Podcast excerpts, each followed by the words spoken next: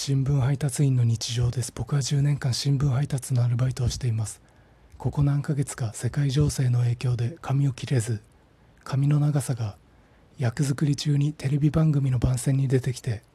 あ今次回作のために髪伸ばしてるんだろうなと思われる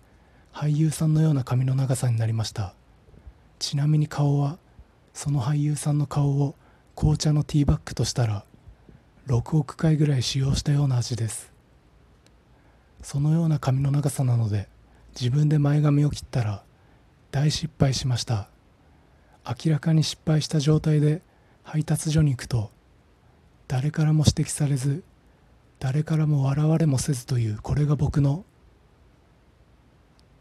ポジションです。